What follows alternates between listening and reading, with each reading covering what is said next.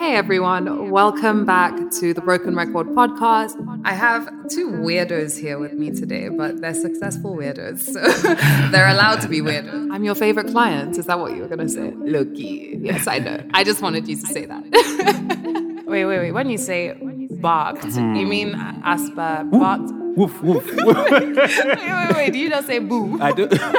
Welcome to the second season of the Broken Record podcast. Let's have a good time. Hey everyone, how's everyone doing this week? I hope everyone's week is going well. It's Thursday today, so the weekend is nearly here. Uh, good time to rest, I guess, um, for some of us and um, catch up on some much needed sleep. But for now, I do bring you another episode of the Broken Record podcast, and I do have to say, I have the most special guest coming on this week. And when I say the most special guest ever, I mean ever. My nan, my grandmother, is coming on the Broken Record podcast to share a lot of her life stories with you that um, I've had the privilege of being able to hear about all throughout my life. And um, she turns 90 in a month's time. Uh, trust me, you cannot beat her at a game of Scrabble. And um, yeah, she's just an all round amazing person who has lived an amazing life. So I do hope you enjoy this week's episode. Okay. Um, I'm going to shut up now. Let's dial in my Nan and, uh, yeah, get the convo going.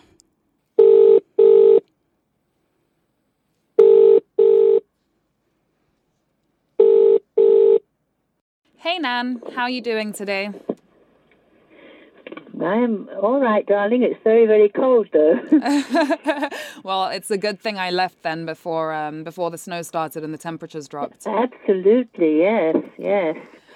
Wow. Nan, um, firstly, thank you so much for agreeing to come on my podcast today. Um, I was saying at the start that you've had such amazing experiences throughout your life, um, experiences that I want other people to also hear about. You know, these are stories that I grew up having the privilege to hear.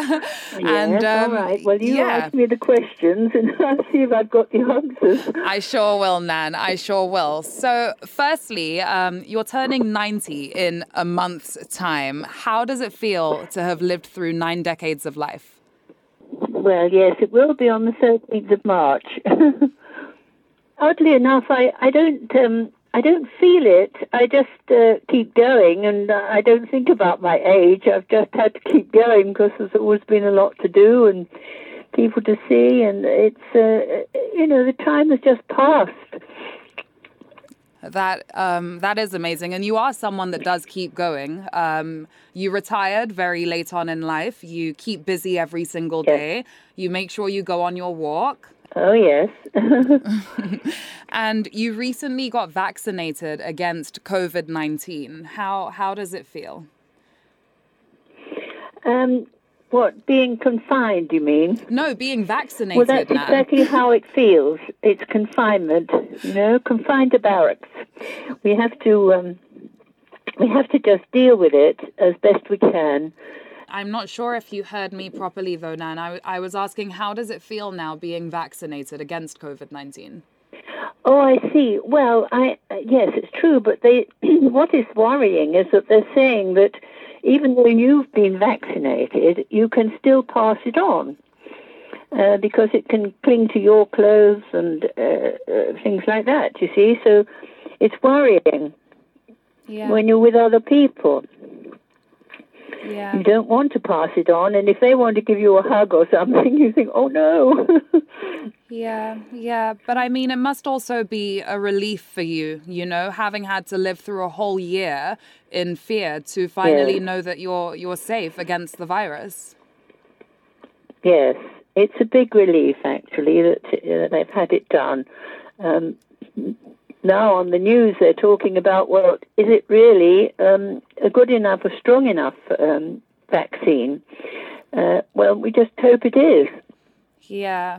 But everything is so uncertain, you see, and it's all very, very worrying. It is worrying. But uh, we have to do our best to keep going. We sure do, Nan. We sure do. And that's something that um, you've done all throughout your life. And I know that you recently mentioned to me um, while I was in the UK that after World War II, you never thought that you were going to see death like this again on this scale. Um, what what is that like for you living through a pa- th- through a pandemic which um, you haven't lived through before? No, of course not. No. The, the thing is that they uh, keep showing films of the last war, you see now, and um, about the concentration camps and things like that. Just, it's very disturbing. They, it, it, they were in Germany, it's true, and France, but um, we saw it at the time, and it was all very, very frightening. Yeah. But um, we don't expect that thing to happen again because people have matured and you just don't do that sort of thing. Yeah. Um, so we just um, we, we just go along with everything and just hope for the best, especially for our children and grandchildren. Aww. Uh, I... because I hope it will be a good world for them, but we just don't know, darlings, and I just I just hope. Um, That's um, the prayer, Nan. Well, I, I started work when I was 16 mm.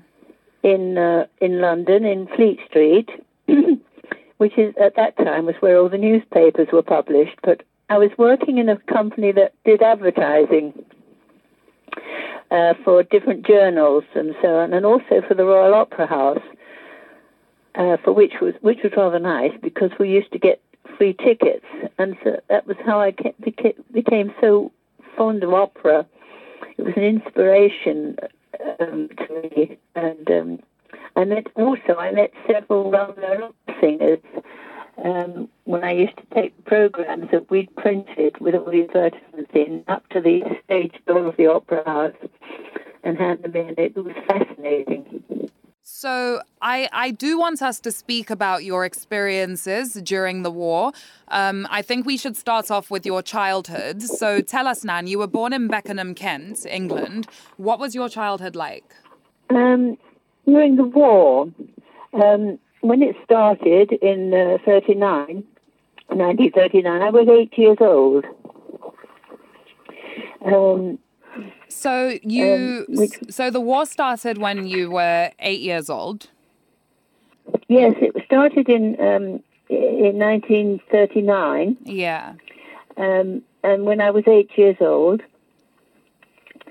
and um, it, it, was in, uh, but it was raging on in Europe, and uh, what we knew was that um, the bombers then started to bomb us, and I lived in Beckenham, which was on the edge of London, and every night these bombers would come over with their awful bombs and just drop them, and the explosions would happen. The windows would come out of the of the rooms, and um, the roof tiles would come off, and of course some some houses uh, uh, were actually actually smashed to pieces.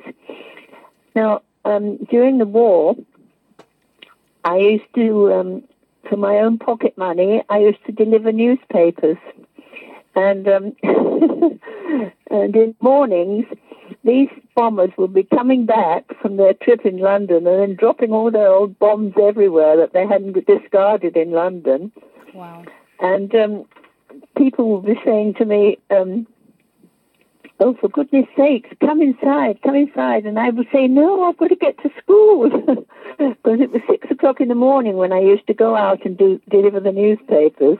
Wow. Um, and uh, I, I, was, I mean, I just had to do it. It was, it was how we did things. And, uh, and it, how I earned my pocket money. And what did you buy um, with your pocket money, Nan? which wasn't very much. It was about two shillings a week I got, I think. But it was pocket money. My parents uh, couldn't afford to pay me pocket money. Um, uh, so that was during the war. It was horrendous. We had air raid shelters built in our garden. Um, one was built far too near the house, and we used to have to go inside there when the sirens went off and sit in there because there was water about three feet deep underneath the bunks. Wow. And um, it was uh, it was a very uncomfortable place. Eventually, they came and put another one at the bottom of the garden. But while we were in there, we we could see our mother cooking in the kitchen, and uh, we used to say, "Mum, come inside, come inside, come in the shelter." And she'd say, "No, let me just finish. I'm coming, I'm coming." And she wouldn't come. She would just finish her cooking, uh, cooking our meals, you know it was really, uh, she was really magnificent, my mother, because my father was not the best of men, and she had an awful time with him. We all did. um, and he wasn't he wasn't called up into the army, my father. Um, he joined what he what was known as the War Reserve Police, and he became um, also a nightly air raid warden. That means he walked the streets when the air raids were on to see what was happening and helping people. Oh, wow. Um, people trapped in rubble, he had to pull out and things like that. Really terrible experience. But we didn't see very much of him.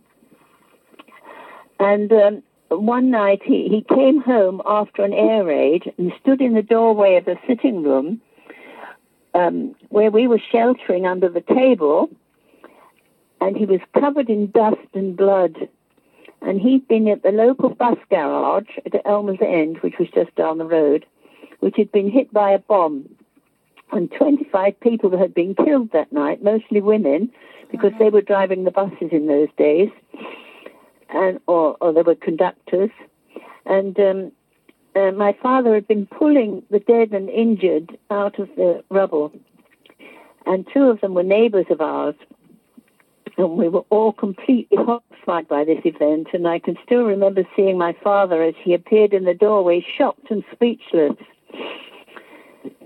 Oh, anyway, wow. um, the, in 1944, the Germans were determined to continue their raids on London, and uh, so they decided to evacuate as many children as possible from the area.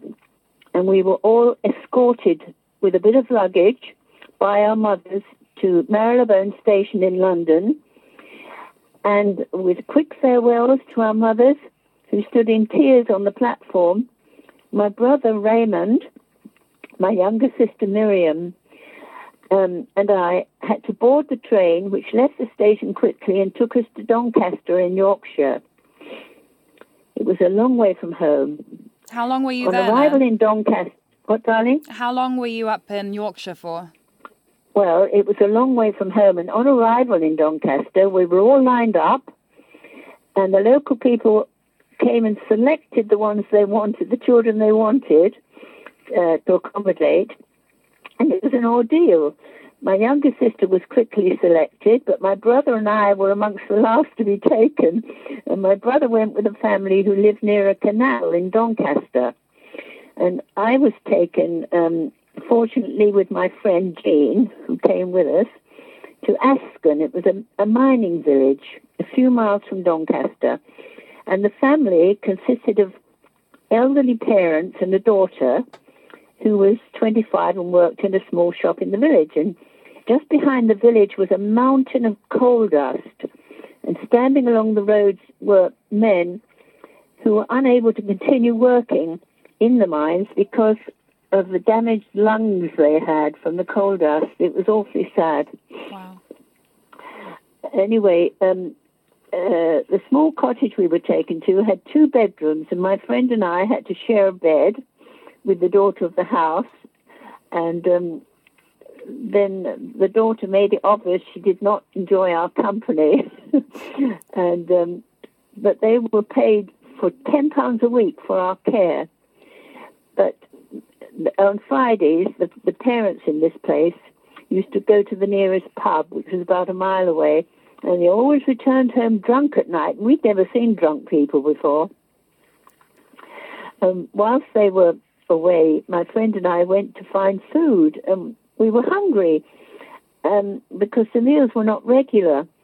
And we went to the fish and chip shop where we were molested, literally, by young men and boys who stroked our hair while we were in this queue um, as we carried our food out of the shop, and they shouted innuendos, which at the time we did not understand. We were too young. But the school we had to attend was uh, was basic, very poor teaching, and we were very much ahead of the rest of the class due to our excellent school in Beckenham in Kent, where we came from. But sadly, my brother was taken all the way back to Beckenham by ambulance, as it had been discovered that he had tuberculosis due to the time he spent perpetually in the canal near the house in Doncaster where he lived. Eventually, he lost one lung, and as a result of this, which affected him for the rest of his life, and from which he died eventually in his 50s. Uh, my mother was horrified by my my brother's illness and came up to Doncaster and um, told my friend and I to go and pack our belongings and she took us straight back to Beckenham, and in spite of the bombings that were going on. My younger sister stayed with the people she was with because they were good and they really cared for her, and she was there um, for another three months. But she came back at Christmas, as I remember, of that war. But the war continued, but the bombing eased off after the invasion of France, and the Germans concentrated most of their bombing on the troops in um, in the invaded areas, whilst evacuating themselves to safer places. Mm. And it was during this time that um, newsreels, newsreels on the, the cinema, showed films of the concentration camps run by the Germans and their allies, dead bodies, starving inmates, and the gas chambers where so many in- innocent women and children died can the German people ever compensate for this outrage? I mean, I think this today. Yeah. Even today, there are Nazis active in Germany with some support. But throughout history, there have been massacres and extreme cruelties in the world. But we're living in this modern age where such inhumanity should not occur. Yeah. Uh, we were very young then, but the film remains with us as reminders of the horrors of war my goodness. Unfortunately, man. the ambitions for power and wealth continue to spread discord throughout the world, and I worry and I fear for my children and my grandchildren. Well, it's um, it's difficult, Nan. We're living in horrible times, and all throughout your life, you've had to experience um, different horrendous events um, in the world, World War mm-hmm. II being up there at the top of the list, you know, and um, yes. to to live through that is to live through that is something that scars you for the rest of your life, you know. Um, yeah, of course, it, it must yes. have been the biggest relief when it was announced that the war was over. Oh, it was. Was tremendous relief, um, especially for my mother. Um, um, they, they they really were delighted that it was all over. But uh, what happened was we we were still being rationed. wow. Our food was rationed for about another five years because there was so little. Uh, the farmers hadn't been able to grow their crops because they were busy fighting. Things like that, you know. Wow. Wow. Anyway, um, I um, when I got to uh, sixteen, I um, I got um, I'd, I'd been I'd got a job uh, working in an office in Fleet Street.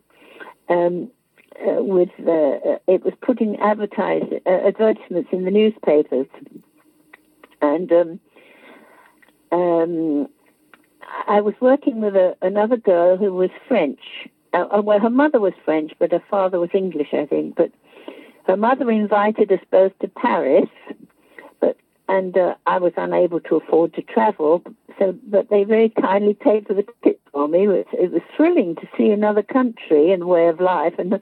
I was determined to see more of the world. And in 1954, I applied to the Foreign Office and was granted an interview. And to my delight, they offered me a job. And I was informed I would be flown to Kano in Nigeria um, to work with the police,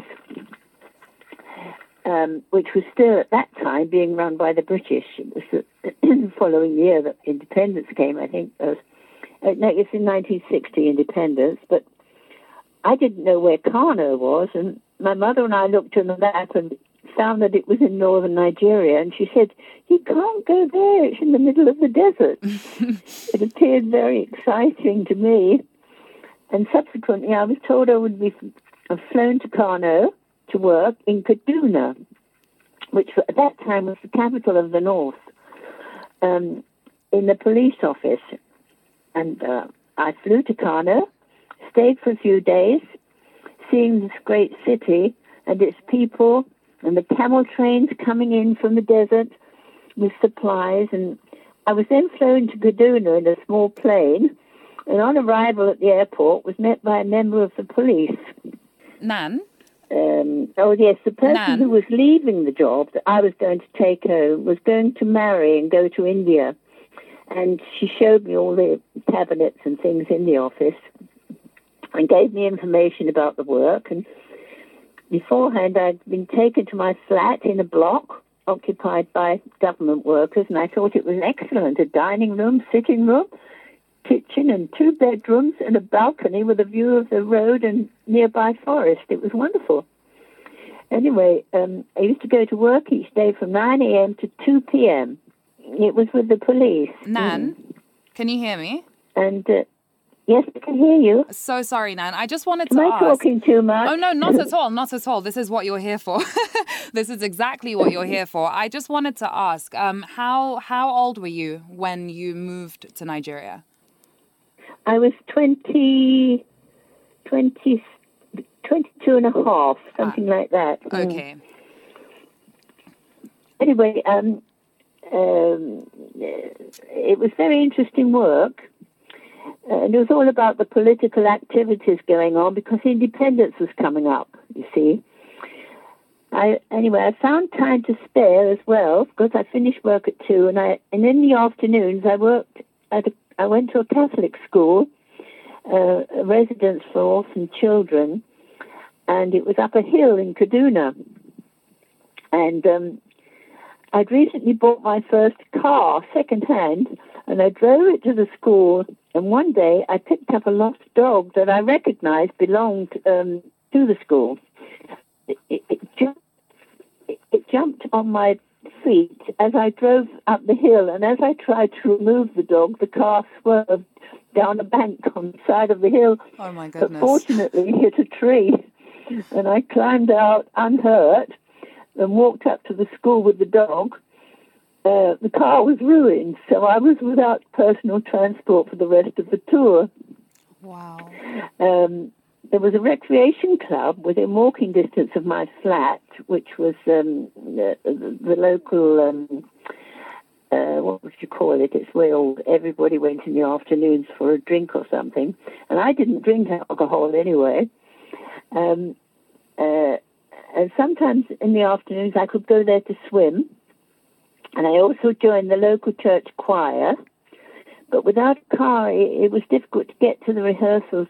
Although on Sundays I was collected by different members of the choir. And at the end of my two year contract, which included a final month in Kano, to set up um, um, uh, an office there, I returned to the U- United Kingdom for three months. And um, then the, the colonial office offered me a post in Ibadan, in the south, you see.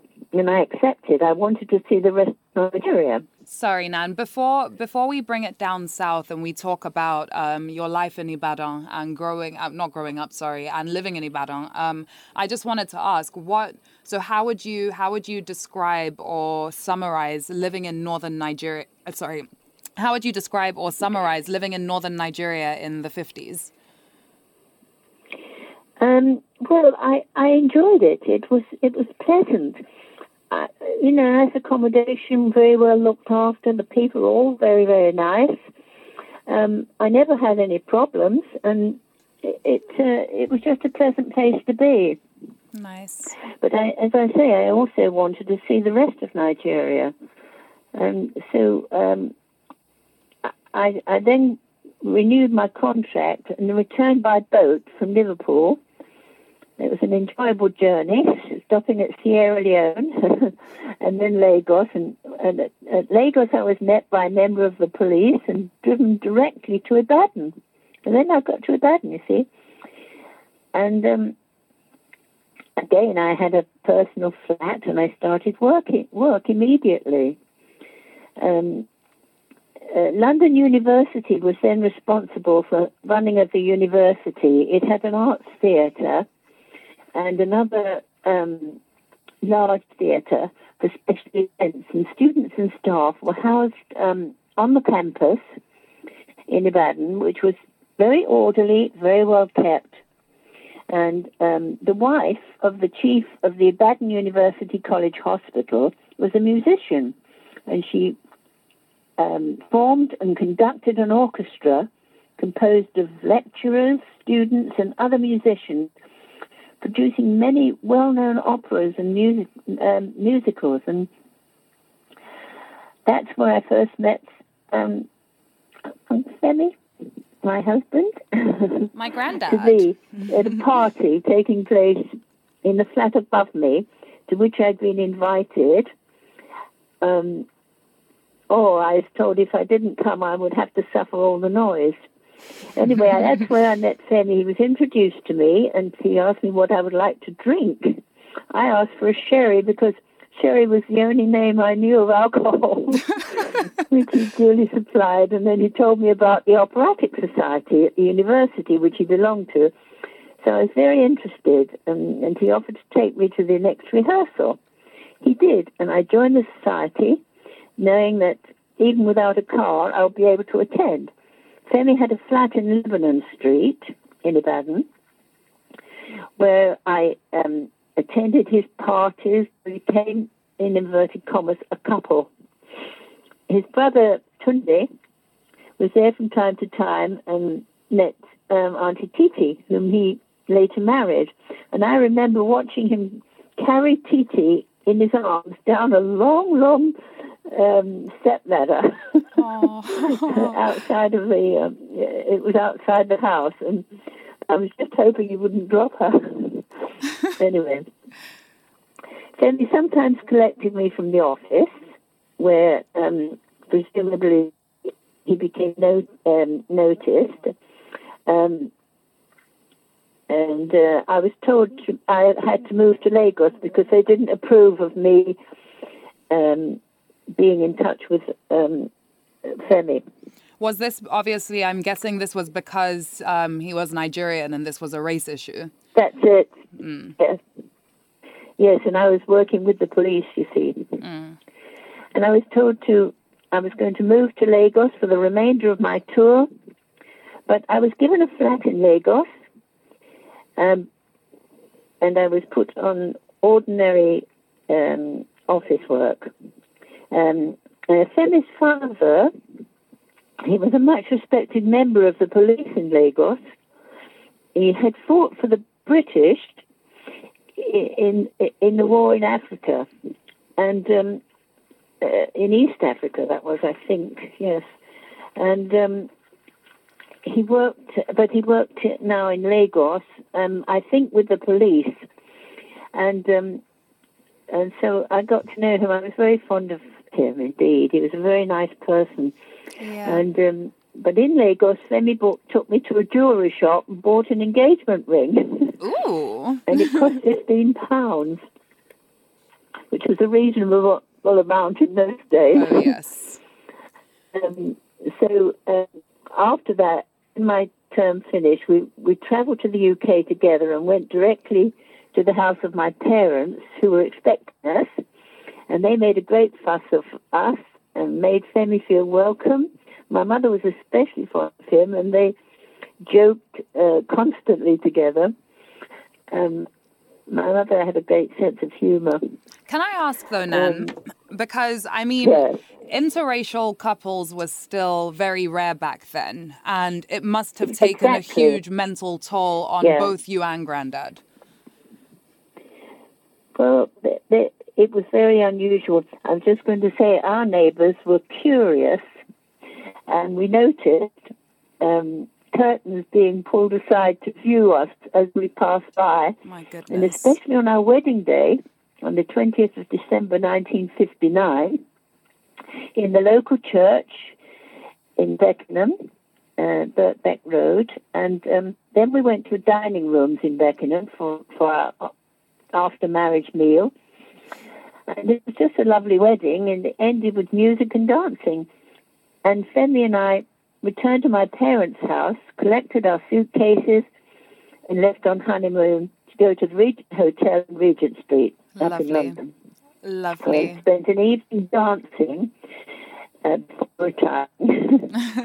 anyway, during the next few days, um, we spent in London. We were, as a couple, a curiosity, with people turning to stare as we walked along, hand in hand, arm in arm. We didn't have this problem in Ibadan, where our best friends were Michael and Lena Olumide. Michael was Nigerian, working with the NBC, and um, um, Lena, his wife, was British and was a nurse at the University College. And they had two children, Dapo and Josephine. Dapo is still there. I think he works for the Air Force there in Nigeria. Um, and they were both in the Operatic Society. Uh, Michael had a very nice tenor voice and um, uh, was given many leading parts. They were very good friends of ours. And then, um, what else can I tell you? Oh, Femi's sister, Femi's sister, Abimbola, uh, she spent a lot of time on her holidays with my parents um, when she was um, uh, when she arrived in the United Kingdom. She studied in Bristol.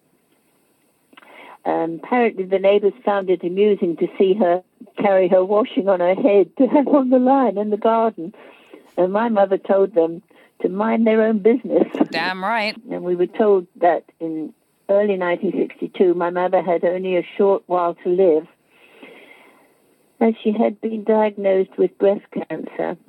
I returned to the United Kingdom to be with her, taking Diana and David with me. Caroline hadn't been born. Diana was two, and David was six. And um, Six months, he just is. recovered from meningitis uh, when he was three months old. Well, it's not, yes, it was some year and a half ago. And we all used one bedroom together.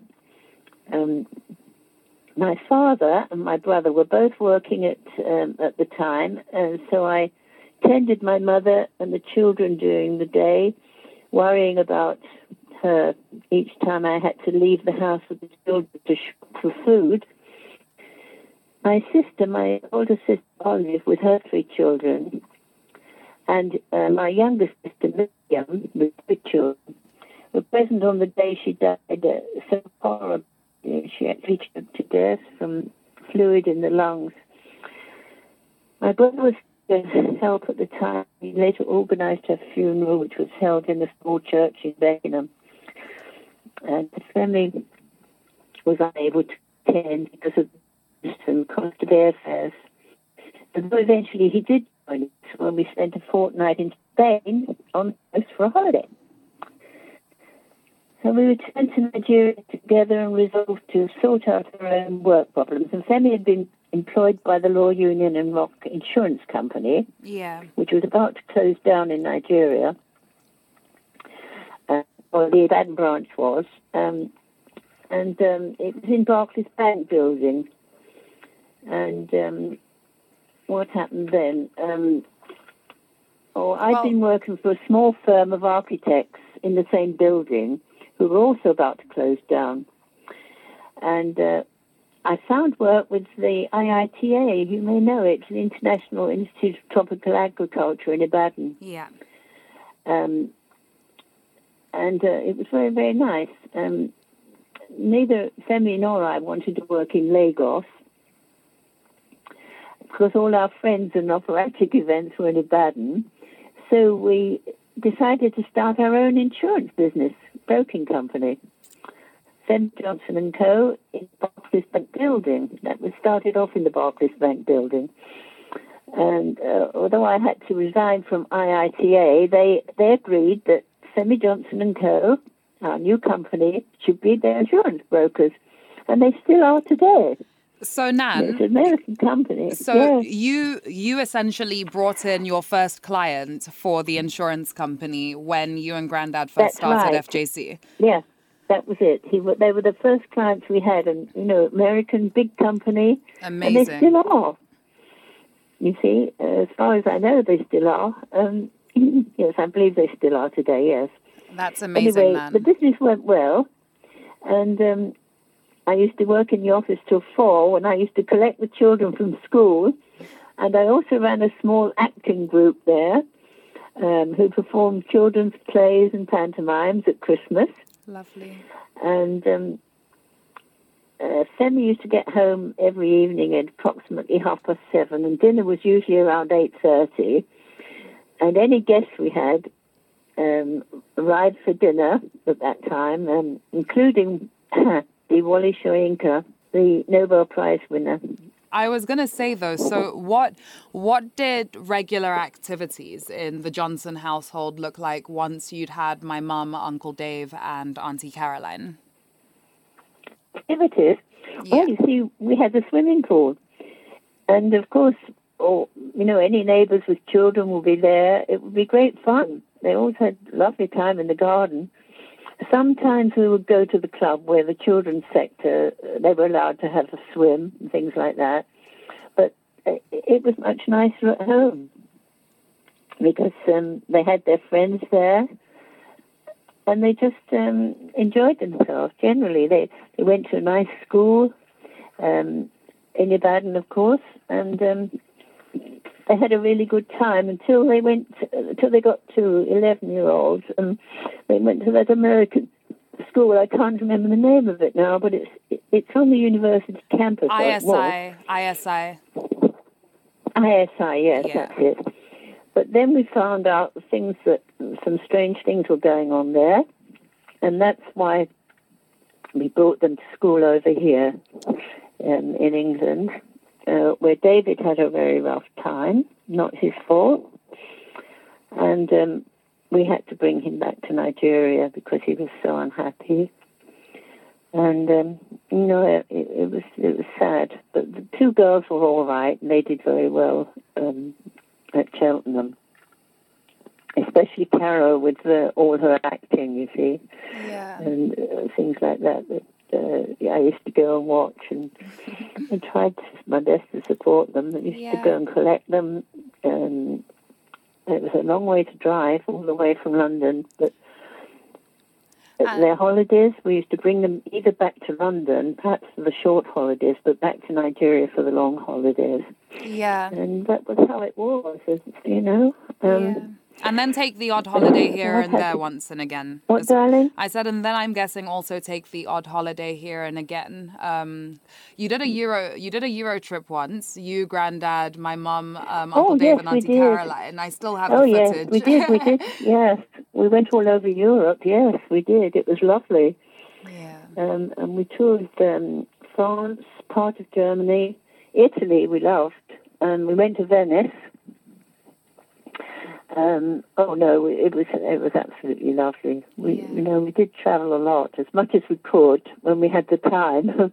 Yeah. you see, when if you're running a business, you've got to keep an eye on it, and you know. But it was it was great. Yes. Um, uh, then we came back to Cairo, and we had a um, we went down the Nile on a boat. That was nice. Lovely.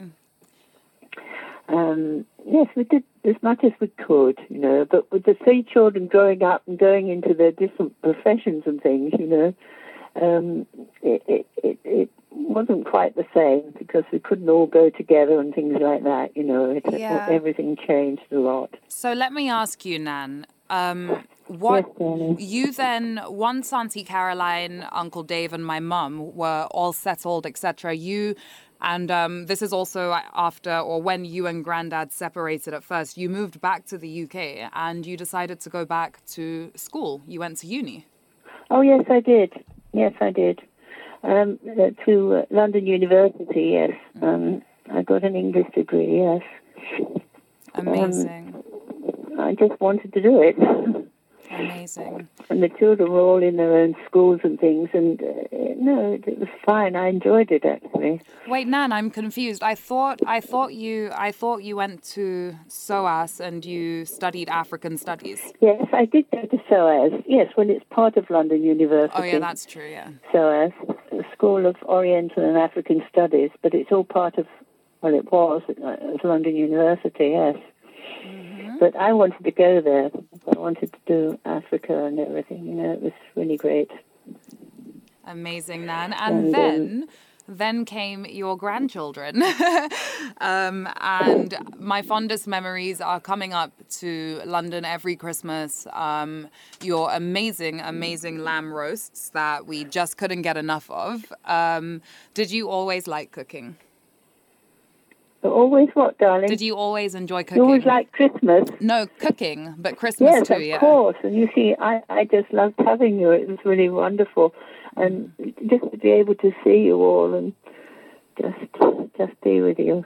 Um, and Nan, um, how would you how would you describe your your later years in life, let's say the past 20 years or so of life. I remember your 70th birthday at um, Halepi, the Greek restaurant in London. It feels like yesterday. but how would you describe your later years? Well, it's, um, you see, um, I'm still working, but um, it was. Uh, it, was pleasant enough because I always had family around at some point, you know, and uh, I wasn't on my own, and uh, that's what I I miss really that the fam seeing the family all together and as much as possible, and um, it, it's um, it's a funny experience really when you've been used to having your family around and then suddenly, uh, well, everybody's not so gone, but they've all married and got their own lives, and you don't want to interfere with them or interrupt them. But um, it becomes lonely, so you um, you look to do other things, and I did that. I, I, I did that degree, yes, but um, I also uh, what else did I do? I can't remember. Um, because David was there for some time, I know he was. He had a room in the, in the house and everything. And his friends used to come, Shay and people like that. Um, uh, it was. Um,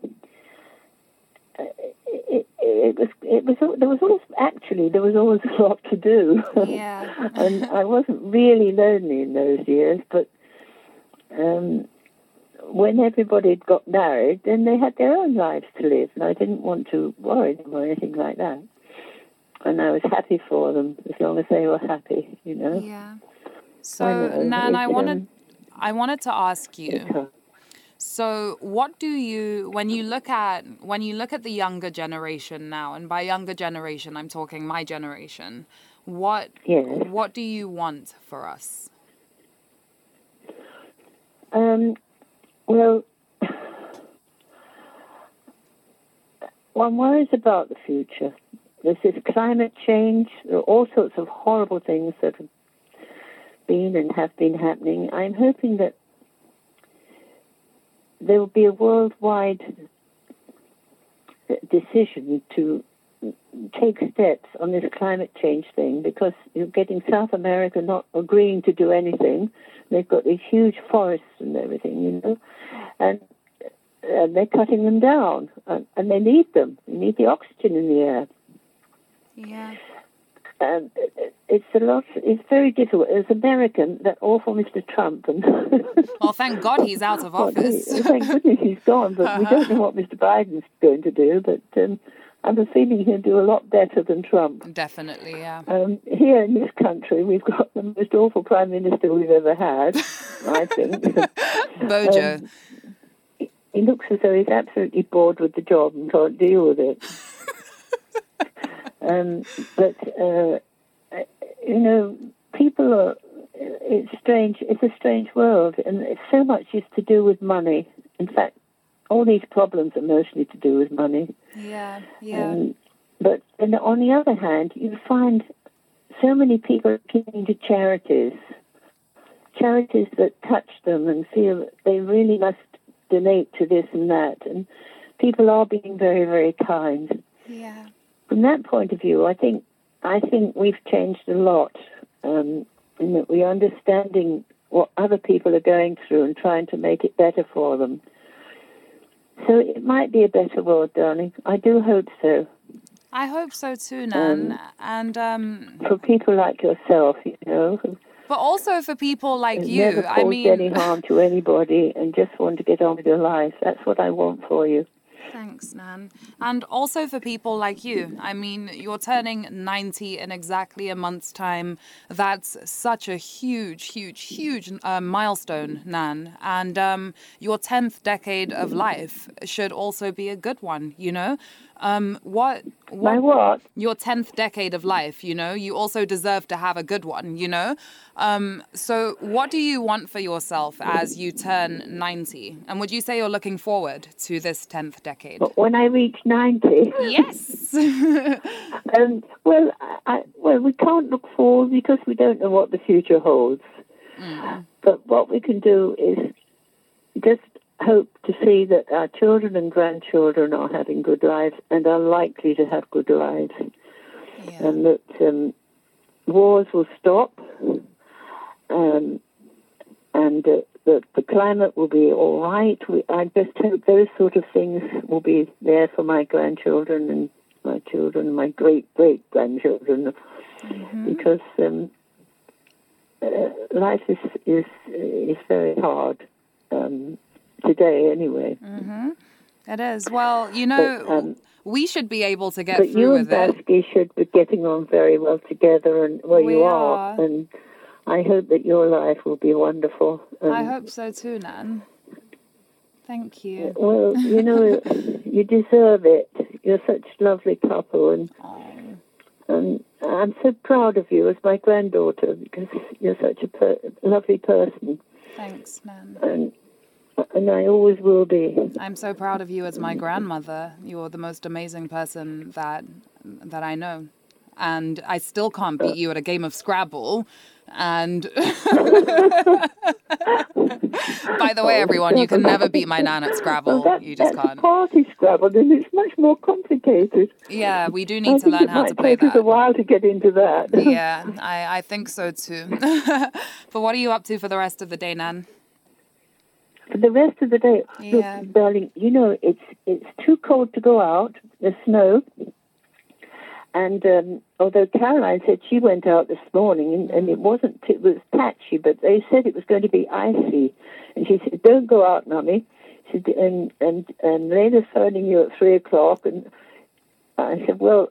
You know, I, I don't think I want to because it's it's bitterly cold. It's about seven degrees minus. Whoa. Oh, whoa. Whoa, it- whoa, But it's going to be brighter tomorrow. They said there's going to be sunshine tomorrow. Oh, that's Very funny weather. But Nan, you're a trooper, man. You should be able to troop through the bad weather. I mean, you're the one who told me we've got that Viking blood in us, so.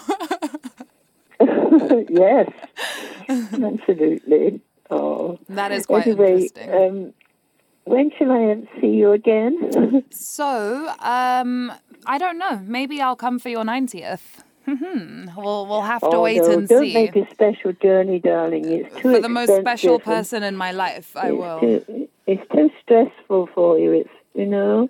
Nan, it's not too stressful for um, me to come and spend time with you. Um, I'm Never. sure they'll, they'll be taking photographs and things, and you'll get some impression. I don't, I don't know what's happening. I mean, it was Caroline's birthday yesterday, Yep.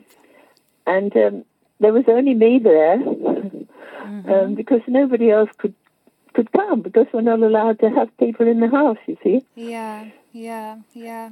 It's awful. I just go there on, on the excuse that she's my carer. Which she is, But though. So TJ yeah. Mm. and Sasha couldn't come, and um, mind you, the weather wasn't very good anyway. But um, well, we we had a cake. We had a birthday cake, and um, you know some um, oh, what's that? Graham Rich is it something? Graham Beck. Graham some wine. I didn't have it. but Graham Beck, and so we celebrated as much as possible. And um, I left for about seven o'clock. I got there about two or so in the afternoon. And, or was it 12? No, it was 12. I left at quarter to 12. Uh, yes, and um, we had a nice lunch, which she had cooked. And um, so it, it went off all right, you know. And several people sent her cards and messages. And oh, Laila, I saw those beautiful flowers you, you gave her. They're up on the table there, and Yeah. they look stunning. Aw, I'm glad. I'm so glad. Yeah. So, so glad. That was the first thing she showed me when I got in. She said, Look at these flowers that Lena sent me. Was so pleased. I'm glad they, now. they are really nice. They'll last a long time. Yeah, and Auntie likes tulips and lilies, if I'm correct. So, so yeah. What, darling? No, I said an auntie. She likes tulips and lilies. So Oh, tulip, yes, yeah, yes. yeah, Well, it's funny because they uh, once you put them in water with that, there's a little packet of something they give you yeah. to add to the water. They they bloomed as soon as you put that in. It was Wow. extraordinary. They came out, you know, Wow. much more. and they looked lovely when I saw them on the table there by the window. That's amazing. And it's so nice not having to look at the snow. Honestly, I'm, I, Nan. I have to say, I'm, I'm glad I left before the horrible weather started. Yeah, yes, I'm sure. Absolutely. It was bad enough while you were here with the pan- pandemic thing as well. yep, tier It was five. such a shame we couldn't have got together more. We could have had some fun, couldn't we? We really could have, and you could have, you could have had, uh, you know, me at it's Scrabble. Easy to get around, but Mhm. that's, that's the way it's been. And like I've told you about the war, how it was then. Would you say though, Nan, Not that quite as bad, but. Uh, what would but, you say was know, worse? There's restrictions, and you have to do it for the sake of everybody else. You know. What would you say was worse, though, Nan? Living through World War II or living through the pandemic now in terms of the scale of death and loss um, that we're seeing? Well, I think I, I would say just as bad because we just don't know, and the people that, that are passing, um, they're some of them are so young, you know, Yeah. and um, it, it's absolutely heartbreaking for their families. Um, and they haven't really, well, as I say, they have got this vaccine, but and we have to know that it's actually working. Not to say, yes, you have the vaccine, you'll be fine, but you can still carry the thing around to other people. That's the worrying thing about it. And they do say now that that we're all always going to have to deal with it and always have to take vaccine for it. So that's not a good thing to think about. But the war, well, wars are war Yeah. and uh, you have to use some are good, some are bad, some are not too bad at all. But it was a nasty war, it really was. But um, I don't know. We had, uh, you know, everybody sort of got together, and we looked after one another, whether they were neighbours and people we didn't know, but. But it, it was a it was a general thing, and everybody was kind to one another and did what they could and put them in shelters and all sorts of things. It was it was strange, but uh, I can't say it was um, better than this business we're going through now. I don't think it was. I think Yeah. um, it was worse Yeah. because it went on for so many years. but um, Yeah. anyway, that's that's life, darling. what an adventurous life you've had, you know? Um, nine decades, and every decade has brought something new. Um, and honestly, Oh. Nan, I'm, I'm just so glad that, Yes. yeah. Well, the best part of it was getting to Nigeria. You see, If not, I wouldn't have been born. I just loved it. I wanted to see Africa. Yeah. No, it's it's amazing. I amazing, was so lucky, and your grand, my lovely grandsons, granddaughters, everybody. And you were so brave, Nan, to have taken that decision, you know, at the age of 22, 23, um, to say, yeah, I am going to get on a Yes. plane and I'm going to head to Kano and then Kaduna, um, somewhere I've never been before, you know? That's that's Yes, bravery. Yes. Well, I didn't know where I was going to be sent. It was just to Africa, you see. Wow. It was a year before African independence. Wow. Yes, a long time ago. I'm But, sure you um, remember independence, uh, though, in Nigeria. It, yes, it was, but Kaduna was lovely. It was a lovely. Have you ever been to Kaduna? I haven't. I really, really want to visit. I haven't. I haven't been. The furthest up north I've been is Abuja. Um, I really haven't explored the north. I need to. I have to. Well, yes, it. I, I found it a lovely place, but of course it's no longer the capital. But also in the north, they're having problems, aren't they? Yeah, insecurity and of Nigeria. insurgency. So, Yeah. so I wouldn't go too far if I were you. I should think of badness far enough. but it's up to you, darling. I Oh, want you to have a good life Thanks, and an interesting one. And well, you are, and you're doing so well. Thanks, mean, fabulously well. I want that to continue. And I mean, you've made a name for yourself. It's wonderful. People recognize you. Absolutely lovely.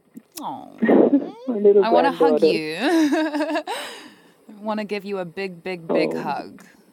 This has been an amazing Oh, convo, well. Nan. Let's hope next time you're able to come, Yep. you know, no pandemic, we'll be able to get about a bit more.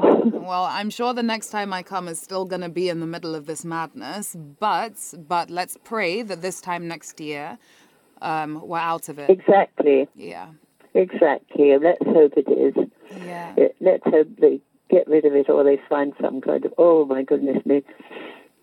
Yeah. We'll see anyway, but I look forward to that. Love you so much. Even so though I'll much, be what, going on to 91. Yes, you will. You will. oh my goodness. You sure will. And you know, Oh, it's so lovely to speak to you. You're so sweet. You're so sweet, Nan. You know, you, I'm, I'm, I'm Oh, just so. darling. Pr- I was saying you're just so sweet. I'm just so proud of you all the time. The fact that you're 90, you still do everything for yourself. Um, you're still so with yourself. You know what I mean? Um, you're, you're amazing, Nan. You're phenomenal, and I hope you recognize that.